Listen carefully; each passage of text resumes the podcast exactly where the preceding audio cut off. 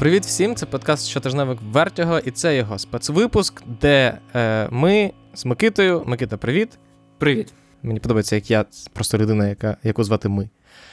Говоримо про Оскари, про Оскарівських номінантів, яких оголосили, і ми не можемо залишити це просто на щотижневик. Надто багато буде розмов, ну або просто ми хочемо хайпанути що додатково на Оскарах.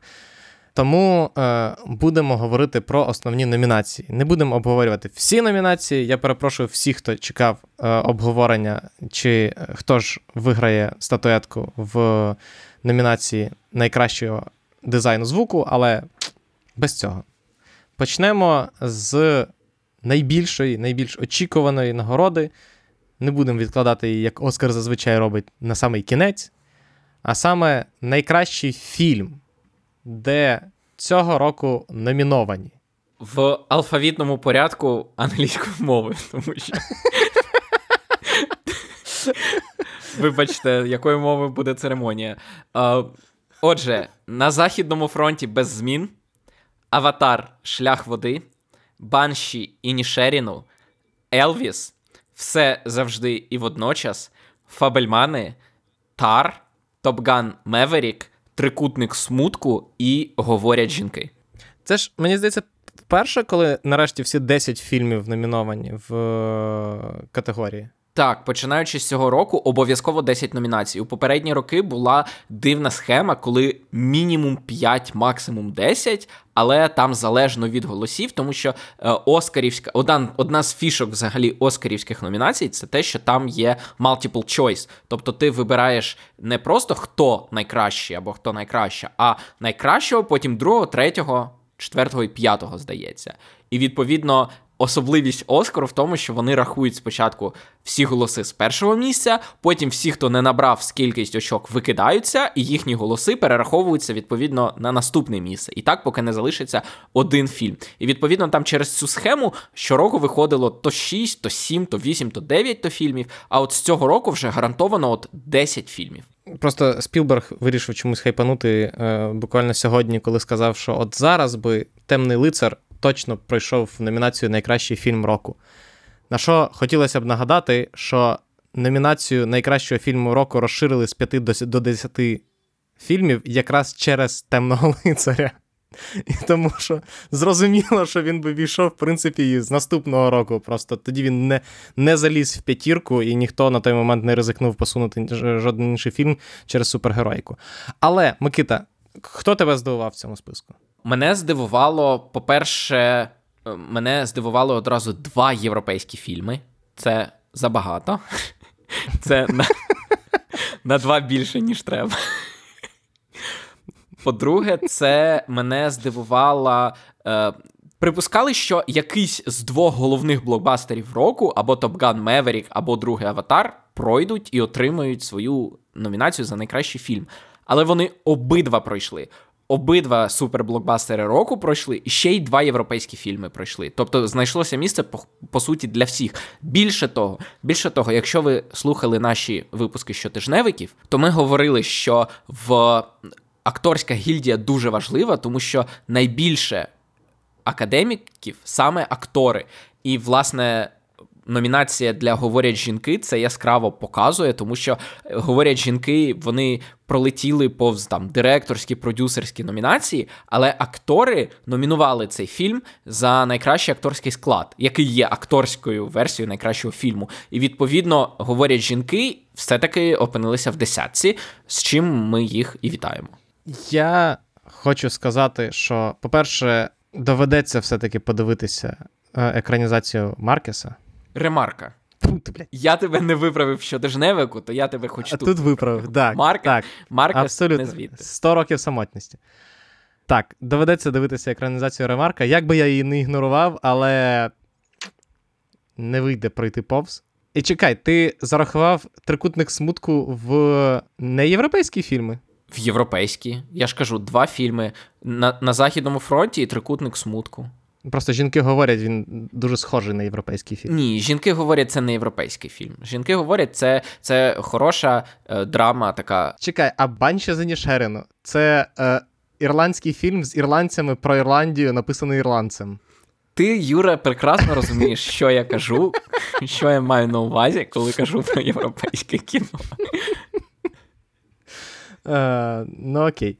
Е, не знаю, просто цьогорічна. Мене здивував Gun, здивував в тому плані, що Аватар тут ну, його не могло тут не бути через те, що е, ім'я Джеймса Кемерона, воно, як і гравітація, просто е, змінює напрямок світла і взагалі притягує нагороди.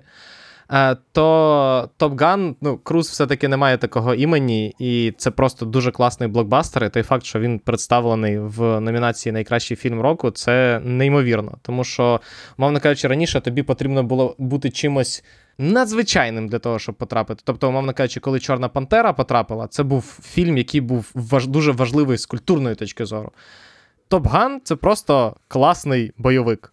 Чи класний екшн фільм, як ви як ви це більше назвати. І той факт, що він його що він отримав номінацію, це для мене неочікувано насправді. Давай поговоримо про тих, хто неочікувано не отримав номінації. Хто це по-твоєму?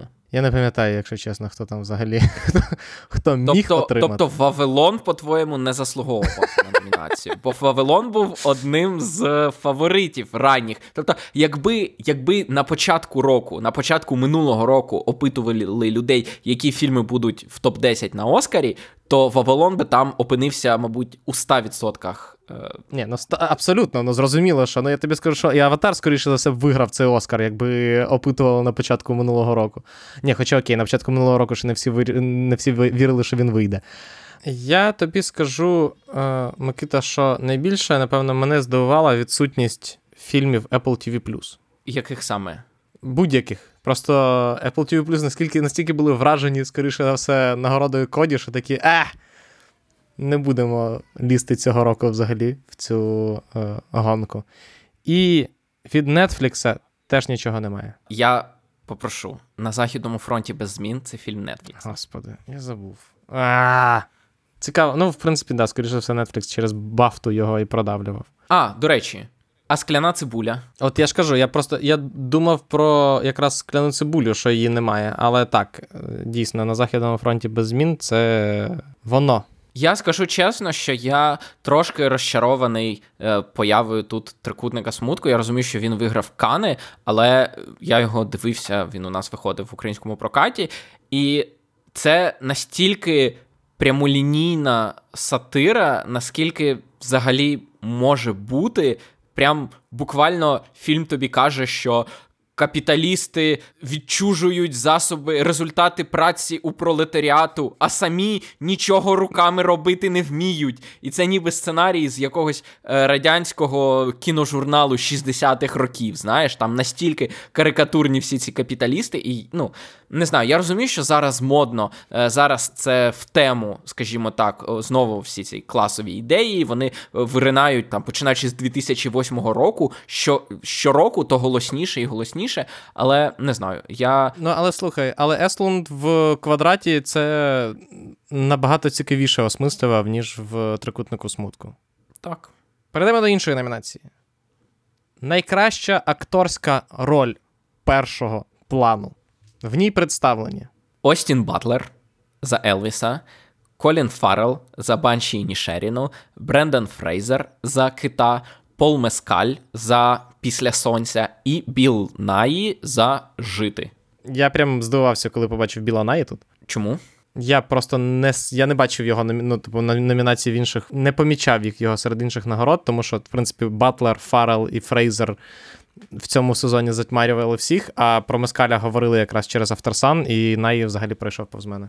Ну так, насправді Наї це такий більше. Він не те, що тіньовий фаворит, тому що зрозуміло, що Фаррел, Батлер і Фрейзер будуть на трьох розігрувати цю нагороду. І зараз навіть важко сказати, хто з них ранній фаворит. Мабуть, це все-таки Батлер. Але е, так, Наї багато от саме отримав номінації як четвертий після цих трьох. На кого ти поставив зараз? Серед трьох основних зараз е, на Батлера. Я ж кажу, зараз, от якби зараз станом на 25 січня ставити гроші, то зараз мені здається Батлер найбільший фаворит, в принципі, в цій номі... А, до речі, ми це не говорили в номінації за найкращий фільм. На кого б ти поставив е, в найкращий фільм? От зараз. Прям зараз? Да, Прям от зараз... на наступний день після оголошення номінацій. Напевно, на все завжди і водночас. Я теж. Мені здається, що зараз вони, ми це, до речі, не сказали. Вони зібрали найбільше номінацій з усіх фільмів. У них 11 11. номінацій, так. Е, По 9 у Банші з Інішеріну і у На Західному фронті без змін. І тому, відповідно, зараз я б теж сказав, що все завжди водночас, але Оскарівська гонка вона тому і не передбачувана, не тільки тому, що там дивно рахують голоси, а ще й тому, що вона триває півтора місяця, і там ще будуть різні, скажімо так, зсуви наративу. Не всіх ще пригостили, скажімо так. Так. Найкращий актор другого плану. Представлені. Брендон Глісон за Банші за Нішеріну, Брайан Террі Генрі за міст, Джад Гірш за Фабельманів, Баррі Кіоган за Банші і Нішеріну, і Кіуі Кван за все завжди і водночас. Мені здається, тут все очевидно. Тут все очевидно. Е, ранній фаворит це Кі Гуі Кван, який зіграв чоловіка Мішель Єу все завжди водночас. Інші двоє, скажімо так, борців за нагороду це Брендан Глісон і Баррі Кіоган, але вони грають в одному фільмі, і це завжди важко, тому що вони відтягують голоси один в одного. І єдине, що я відзначу появу Брайана Тайрі Генрі. Ми багато разів уже говорили про Атланту, переважно в подкасті Рекапери, але все одно.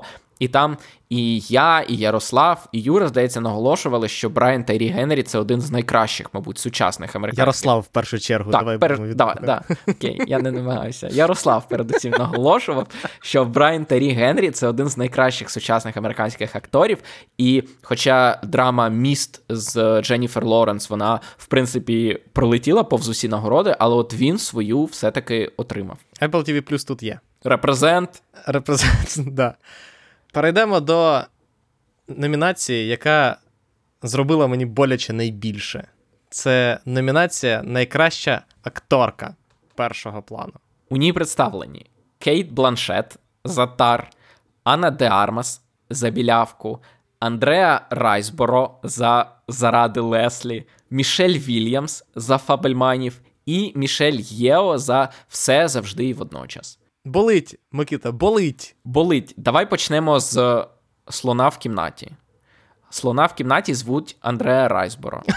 Не, це, не, дещо грубо, якщо чесно. Дещо грубо, але так, щойно оголосили номінації. У всіх головних виданнях індустрійних з'явилися статті на кшталт, чому Андреа Райсборо, а навіть не так, як Андреа Райсборо змогла отримати цю номінацію. Розповідаємо секрет. Андреа Райсборо знялася в дуже-дуже малобюджетному фільмі Заради Леслі, який майже ніхто не бачив, у якого майже немає бюджету, який можуть собі дозволити такі гравці, як Банші і Нішеріну, Тар або, звісно, Фабельмани. Ні, ну Фабельмани можуть собі дозволити будь-який бюджет, давай будемо відвертим. От е, все завжди і водночас, це теж, в принципі, теж такий важковаговик з точки зору бюджету. Я маю на увазі бюджет за саме бюджет нагородної промокампанії, а не бюджет, а, окей, не бюджет окей. фільму. Так, я маю на увазі саме цей тоді, бюджет. тоді в Фабельманів просто там це яка це позначка безкінечності стоїть на. Я саме, я саме про це. Я саме про це, що різні бюджети. Так от, у заради Леслі немає величезного бюджету на нагороди, і тому режисер цього фільму разом зі своєю дружиною, вона акторка, і разом з самою Андреа Райсборо почали діяти.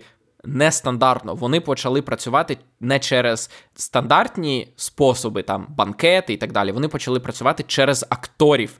Відповідно, вони заохочували всіх акторів, друзів Андреї постити в соцмережі, де хвалити цей фільм, хвалити її виступи. Вони найняли спеціальних піарників, які працювали з акторами. Відповідно, Гвінет Пелтроу, Демі Мур, Емі Адамс. Вони проводили у себе вдома покази, де запрошували своїх друзів-акторів.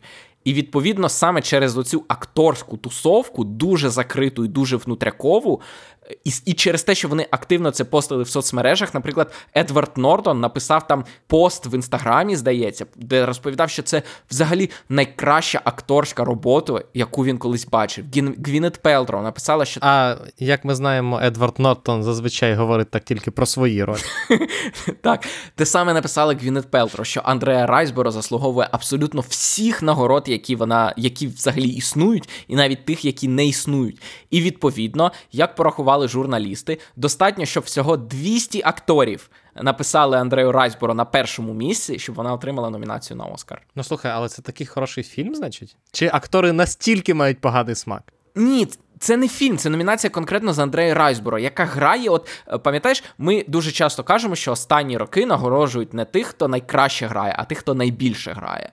І Так. це типовий представник от цієї. Вона там багато плаче, вона багато кричить, вона багато грає. І актори таке люблять. І ще один доказ це хто?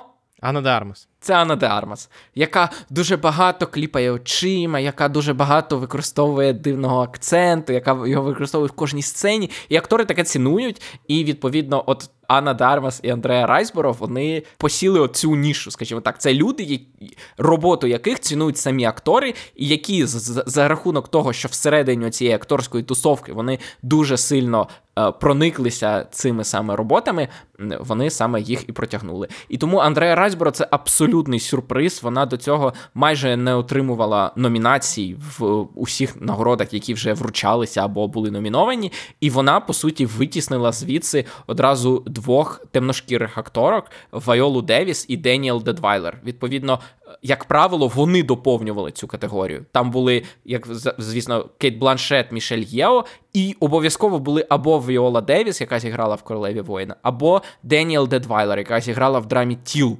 Але їх нема, і це, звісно, дуже помітили, особливо саме темношкіра е, частина Голівуду, і вони, звісно, дуже гостро на це відреагували, але вже як, як є. А, але ми, ми тут за Мішель Єо. Я за Кейт Бланшет. Оскар нас розсудить. Ми... Да, ранні фаворитки саме, саме вони дві: або Кейт Бланшет, або Мішель Єо, і навряд чи їх хтось посуне. Хіба що Андреа Райсборо зможе ще одну суперкампанію замутити.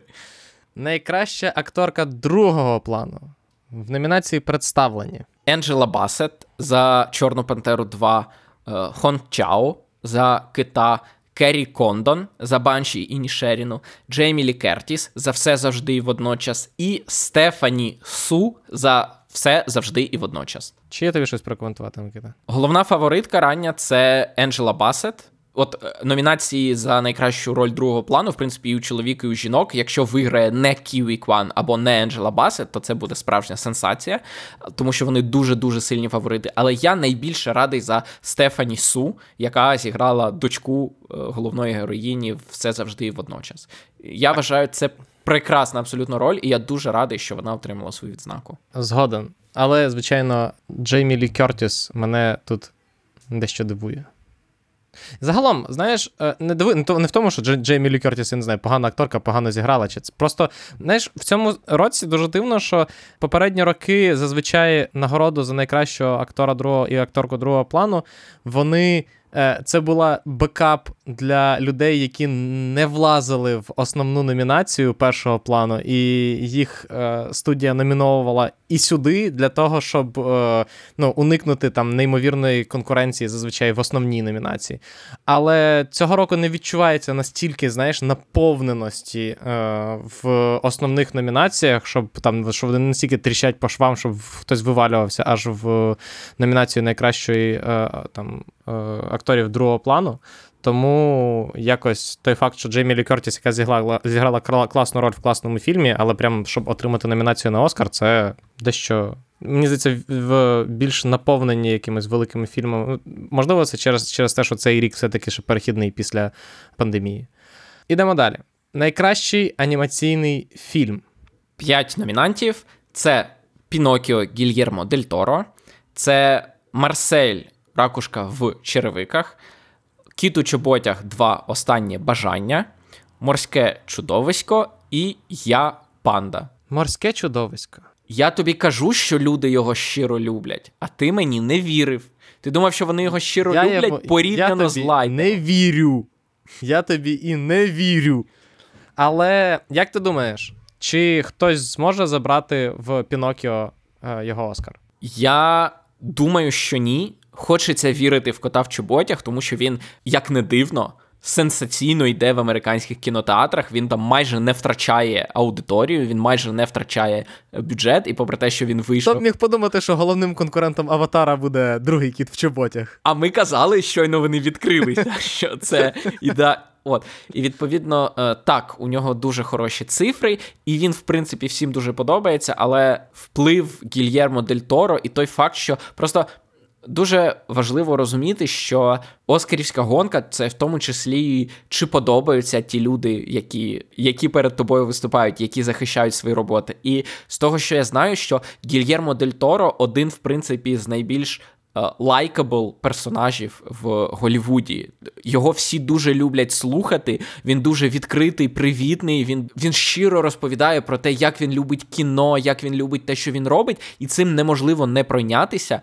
І відповідно дуже важко опиратися, коли він захищає, ну виступає за якийсь фільм. І тому Мартін Макдона з жахом чекав номінацій, переживаючи, щоб часом Пінокіо не потрапив в номінацію як, як, як найкращий фільм. Це був жарт. Це був Микита, це була відсилка до того, що попередній раз, коли Макдона був номінований на да, Оскар, да, три білборди. він да, програв в формі води. Він програв в формі води. Так, так, так. Але насправді я не не сильно засмучуся, якщо виграє Пінокіо, тому що, хоч е, сам мультфільм він мені сподобався не настільки сильно, як Кіт у Чуботях, але якщо ми беремо це не тільки як історію, а саме як взагалі форму ляльковий мультфільм, то він це, мабуть, один з найкращих лялькових мультфільмів суто візуально, і по тому, скільки роботи пішло в те, щоб там все саме так е, зробити. Ну там робота колосальна, звісно, була пророблена. Ну от просто при всій класності кота в чоботях мені видається, що все-таки він не настільки оригінальний, як Пінокіо, для того, щоб претендувати на, на перемогу.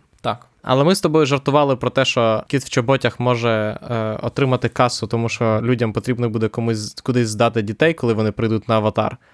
А цілком можливо, що тепер це навпаки.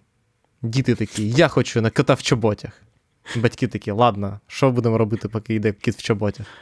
Підемо на аватар, але ти подивишся кота в чоботях двічі.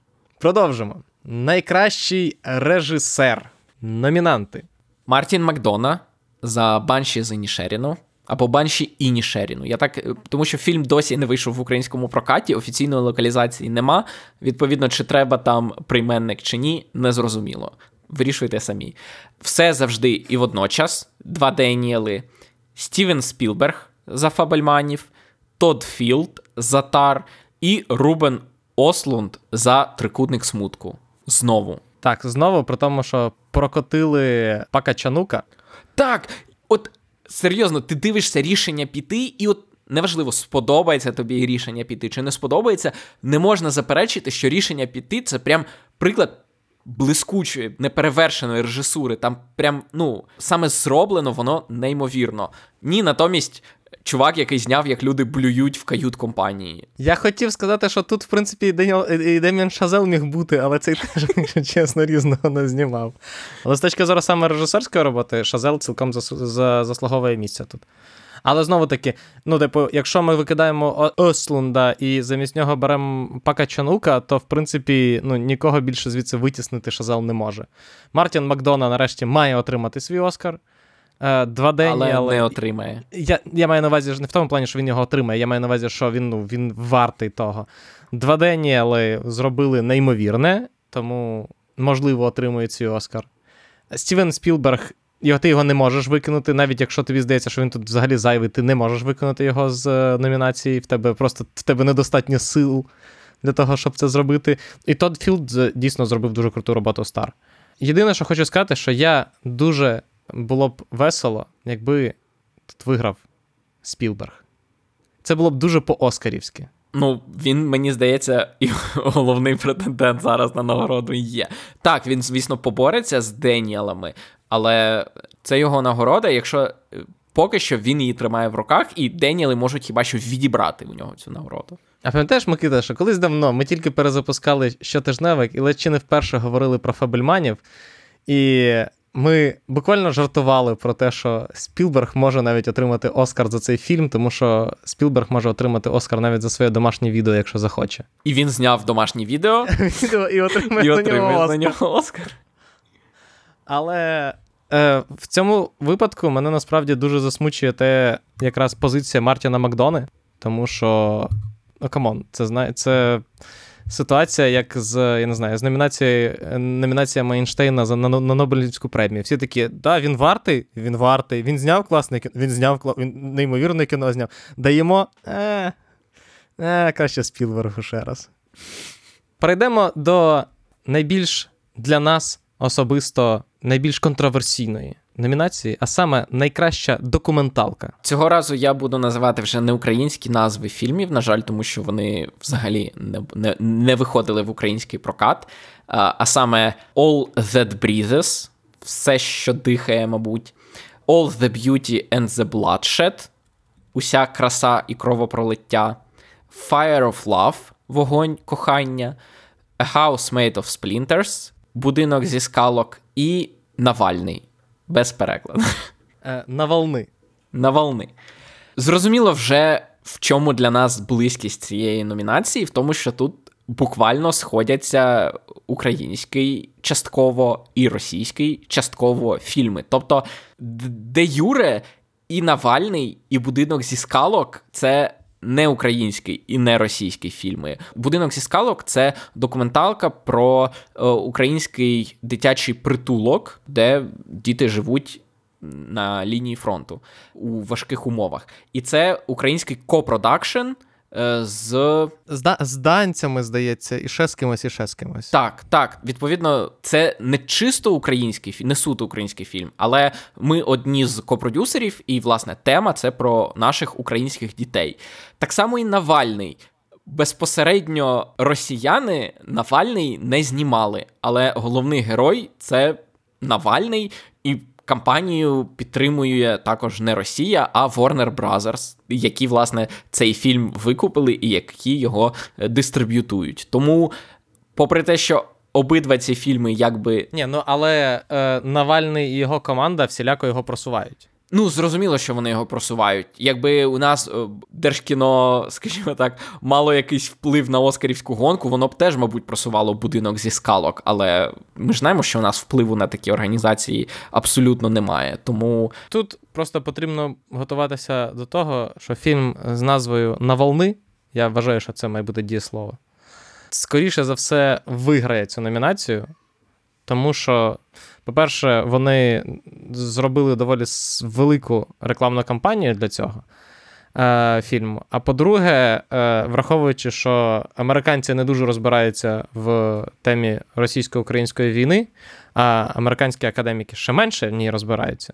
Там є І не тільки американські, це академія американська, але склад у неї інтернаціональний, в тому числі Абсолютно. і російський. Ну загалом, тобто я не думаю, що росіяни якось можуть саме на це вплинути голосуванням, але враховуючи, що Навальний для західного світу ще недостатньо ми його забулили, і ще не всі знають, що він е, лицемір, а всі вважають його ліберальним бор- борцем з Путіним, то відповідно е, багато хто буде голосувати просто тому, що це все, що він про нього знає. Але я сподіваюся, що хтось таки кине на сцену бутерброд. Я не сиджу в Твіттері, тому я гадки не маю про що цей жарт. Цей жарт далеко за межами Твіттеру, Микита, але я не буду зараз пояснювати. Але якщо вам хочеться подивитися справді класну документалку, то я чув надзвичайно хороші речі про вогонь кохання. Це історія кохання двох вулканологів.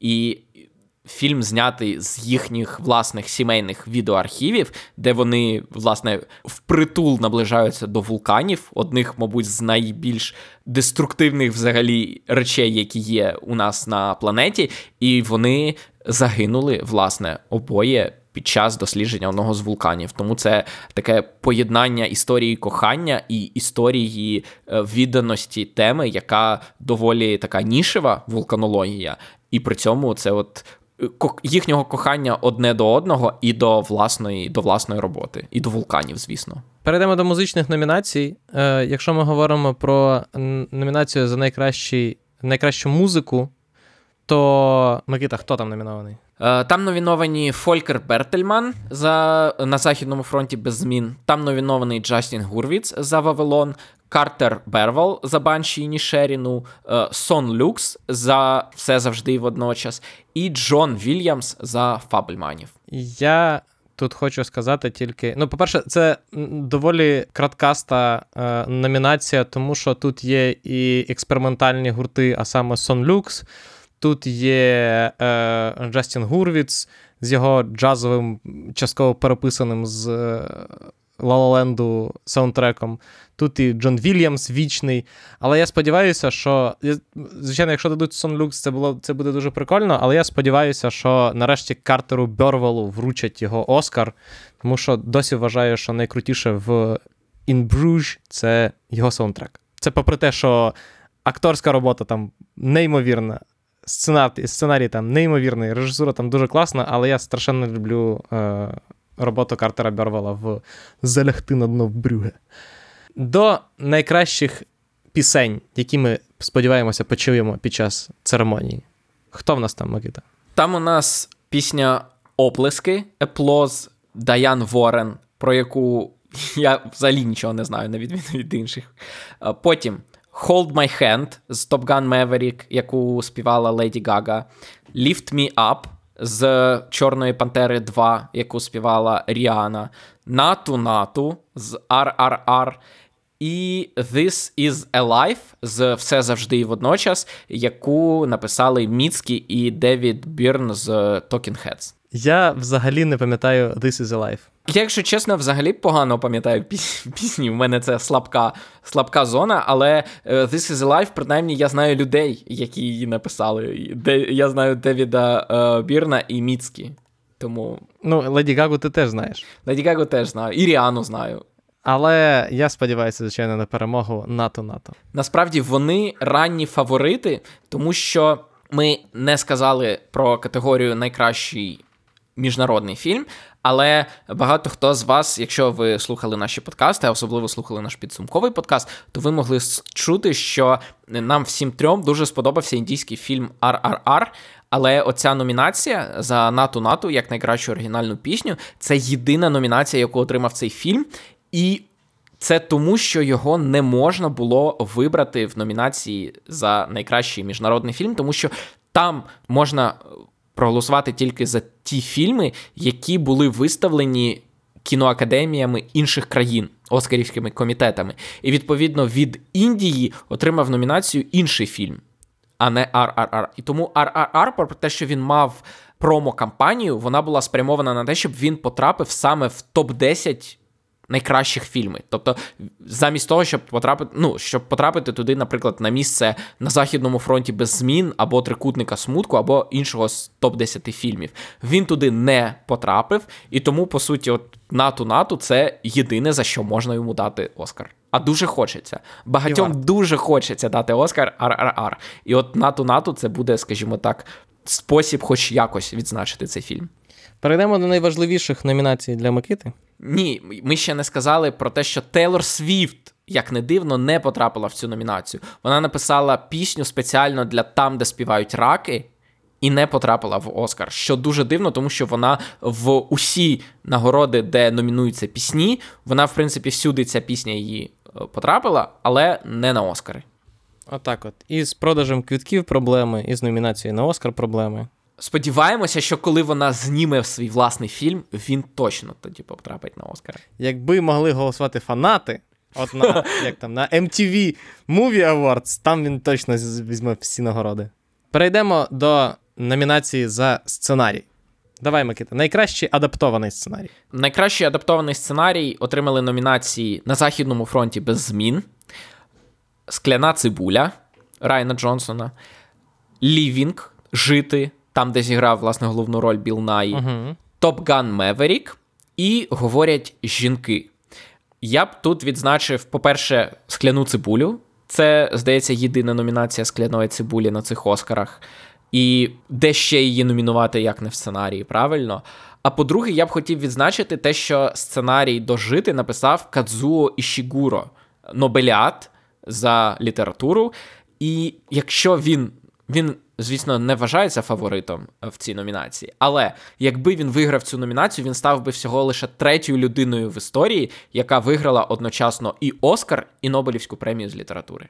А хто крім Боба Діла наше? Бернард Шоу виграв свого часу а, ну. Оскар коли написав сценарій до Пігмаліону. Ну, а Нобелівку зрозуміло, за що, за що він виграв, бо він Бернард Шоу. Окей, мене тут найбільше дивує насправді Топган. А ми казали, коли обговорювали Gun, що це приклад прост... хорошого, простого, простого сценарію. Якраз з точки зору сценарію він дуже простий і якісний, і чому б ні? Чому б ні? Окей, це я так розумію, це мотивація була за нього голосувати. Ну, чому б ні? Вже ж голосували за Маверіка в інших номінаціях. Тут, в принципі, теж проголосуємо. Найкращий оригінальний сценарій. Остання номінація, яку ми сьогодні будемо розбирати. Давай, хто там? Там Банші і Нішеріну Мартіна Макдони, там все завжди і водночас двох Деніелів, там Фабельмани, до яких Стівен Спілберг долучився ще як сценарист, а не тільки як режисер. Там Тар Тода Філда, і там трикутник смутку Рубена Ослунда. Кожного разу трикутник смутку виринає і стає сумно. Бо він трикутник смутку, а не радості. Так. Так. Е, Відповідно, тут ранній фаворит це, звісно, Мартін Макдона. І знов таки, я дуже здивуюся, якщо отримає хтось крім нього, тому що, попри те, що у Банші з Іншеріну 9 номінацій, це другий результат. Насправді е, вони навряд чи зачепляться за найкращий фільм. Е, так само і в режисерах, скоріше за все, домінуватиме хтось інший. Е, можливо, в акторах виграє Колін Фаррелл, але знов таки там Остін Батлер поки фаворит. І тому номінація, точніше, нагорода Мартіну Макдоні, це, мабуть, найбільш взагалі вірнякове, що є в е, цього фільму. І я думаю, що е, знаєш, от Оскарівські, тобто, бачиш, за Нішеріну багатьом людям подобається, і от коли ти там заповнюєш свої номінації, ти і там хтось кращий, і там хтось кращий. Ну а тут уже точно Мартін отримає своє. Тому я думаю, що Банші за Нішеріно, в принципі, це їхня, їхня нагорода. Я нагадаю, що це п'ятий фільм Мартіна Макдони, четвертий повнометражний. Три з них отримали номінації на Оскар за найкращий сценарій. Це In Bruges, залягти в Брюге, Три білборди і Банші за Нішеріну. Тільки сім психопадів не е, отримали номінації. При тому, єдиний Оскар, який отримав Мартін Макдона, це Оскар за його перший фільм, за його короткометражку Six Shooter, або я не пам'ятаю, як його. Е... Шестизарядний? Шестизарядний, здається, так. І тому людина, яка вважається, можливо, найкращим сценаристом на ринку, досі без сценарного Оскара. При тому, що е, Квентіну колись за е, кримінальне чтиво дали Оскар якраз в якості такого приза за, приза за участь. Типу, sorry, ніякого найкращого фільму, ніякого найкращого е, режисера. Ось тобі Оскар за найкращий сценарій. Тут підозрюю буде так само. Ну, і це справді дуже класний сценарій, бо він працює з точки зору персонажів, і там блискучі абсолютно діалоги. І... Микита, тому що це Мартін Макдона. Ну, от це ну, е, в випадку з Макдоною, ну, він дійсно, ну, ну, враховуючи, що людина починала з що, Враховуючи, що людина є неймовірно успішним драматургом, драматургом, так, драматургом, то ну, воно і не дивно. Просто Макдона, як людина, яка е, говорить завжди, що вона він починав з театру, він завжди всіх е, інтерв'ю наголошує, що кіно це більше його, ніж ніж театр. І відповідно, що в сценарії для кіно він вкладає набагато більше. Е, І тому Дайте людині його Оскар після трьох після двох номінацій. Сценаристи, у яких досі немає Оскару. Так. Хм. А в Чарлі Кауфмана є? Звісно, він же ж отримав, е, і там е, він отримав за адаптацію, і там же ж. А, точно. Там же ж він написав ще вигаданого свого брата, який теж нібито точно, разом точно. з ним написав точно. сценарій. Адаптація його. От. На цьому все. Є багато ще інших, звичайно, номінацій. Ми про них не, не е, говорили. Ми про них і не поговоримо, але ми точно поговоримо про найбільш вірогідних переможців Оскара вже безпосередньо перед Оскарами. І порівняємо, як вони змінилися з тими переможцями, які зараз здаються фаворитами, тому що так багато що може змінитися. Так, найперше, це вручаться нарешті всі нагороди е, гільдій, і тоді будемо власне знати, хто ж в нас е, головні номінанти. Е, на цьому дякуємо, що нас слухали. Дякуємо нашим ЗСУ, що ми можемо слідкувати за Оскаром. Тому підтримуйте їх тому що най всі взагалі Оскари світу, і не тільки Оскари, а всі нагороди світу мають іти нашим ЗСУ, тому що вони найбільший топчик в цьому світі, і завдяки ним ми взагалі живі. Тому підтримуйте, донатьте. Робіть все, що можете, е, що у вас виходить, і до чого ви можете докластися, для того, щоб допомогти нам перемогти. Чекаємо на промову Володимира Олександровича Зеленського на Оскарах. Чекаємо можливості запустити Шакалячий експрес, якщо її не буде. Чекаємо бутербродів під час вручення е, нагороди на волни. І е, дивіться хороше кіно. Тим більше, що у вас є список до Оскара, можете готуватися.